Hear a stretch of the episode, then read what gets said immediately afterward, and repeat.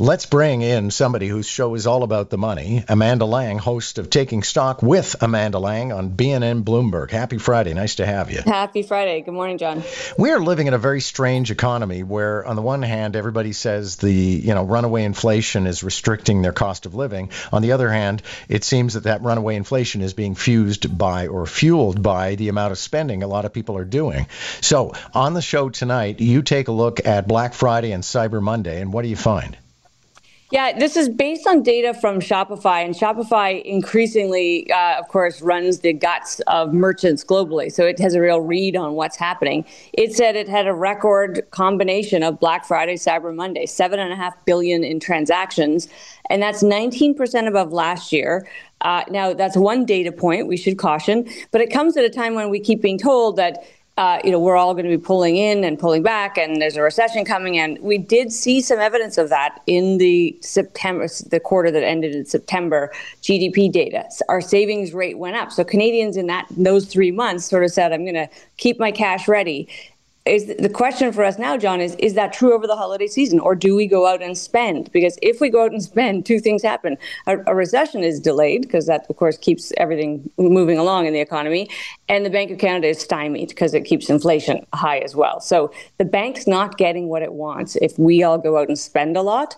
However, there could be a sweet spot here where we don't let fears of a recession really freak us out to the point where we make the recession worse. That's the worst case scenario. So this this holiday shopping season is going to be an important one to watch for sure.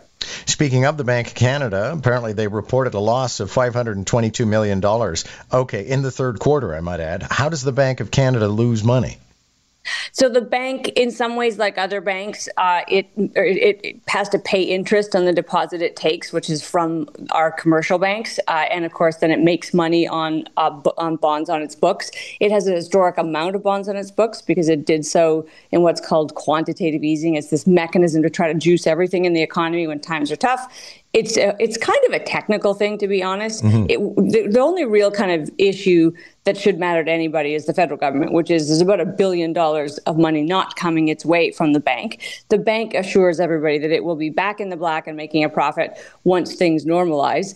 Uh, I guess you could say when are things going to normalize? If inflation did get out of control and the bank had to keep uh, m- moving rates higher, they would stay in a loss position for a while. central banks can't go bankrupt. If they could, the Central Bank of Europe would have gone bankrupt about seven years ago. Uh, so it's not. We don't have to worry about its stability. But it is an interesting issue of what will happen to the government revenue if it disappears entirely. That they really do count on year in year out. Okay, well that's that's an important thing here. Are we on the hook for this loss as taxpayers? It's sort of a technical loss, so we're not on the, we're not really on the hook for it. It's a, it's an on paper loss that ultimately and and central banks can get into this position and then they wait and get out of it. Wouldn't it be nice if we could all do that? Mm. Uh, they, they really just they carry the loss forward and then at some point they're making money again and it wipes it away. That's the that's the scenario anyway. Yeah. Okay.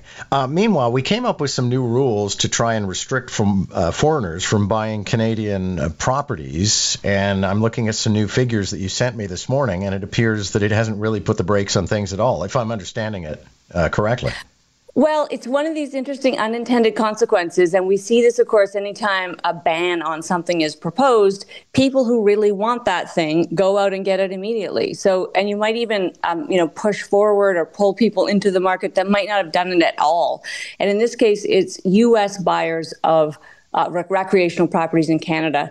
And according to Royal LePage, 75% of U.S. citizens living in border towns owning those recreational properties in this country bought after a, a, new foreign buyer ban was announced. Because, in other words, they know they have this two year uh, ban coming, coming into effect January 1st. They got out in front of it. Mm. Not really the, con- the intention, I think, of what we were trying to do here, because it actually probably made our situation much worse in the short term. We would have been better off leaving things eh, sort of as the market dictated, which would have been a much slower pace of people buying. But this is how, right? This is human psychology. And one last item uh, Ontario Food Bank use has been skyrocketing, we've been hearing over the last few months, but apparently food inflation is only part of the problem. Well, this is all part of our affordability issue, and we we're hearing from food banks here about um, obviously food inflation is a huge problem, um, has been, cost of living is a problem that continues to be um, a, a, huge issue. And the number of people, first time users of food banks, is skyrocketing, uh, which is terrible, of course. And this is when, at a time when we're not actually seeing affordability improve in the short term, we're seeing affordability worsen, right, as rates go higher. So it, it is a real sign that the most, we've talked about this before, the most vulnerable among us are hurt the most at times like this. Uh, so it is actually, to me, it's a reminder to think about what you can do where you can help, um, especially at this time of year, because this is a tough one as most of us try to ride out the higher rates, slow down in the economy, you know, our own situation worsening a little bit no matter what we do. Uh, for some people, it really does hit a crisis point. Amanda, thanks so much. Good to have you. Good to be with you. Have a great weekend.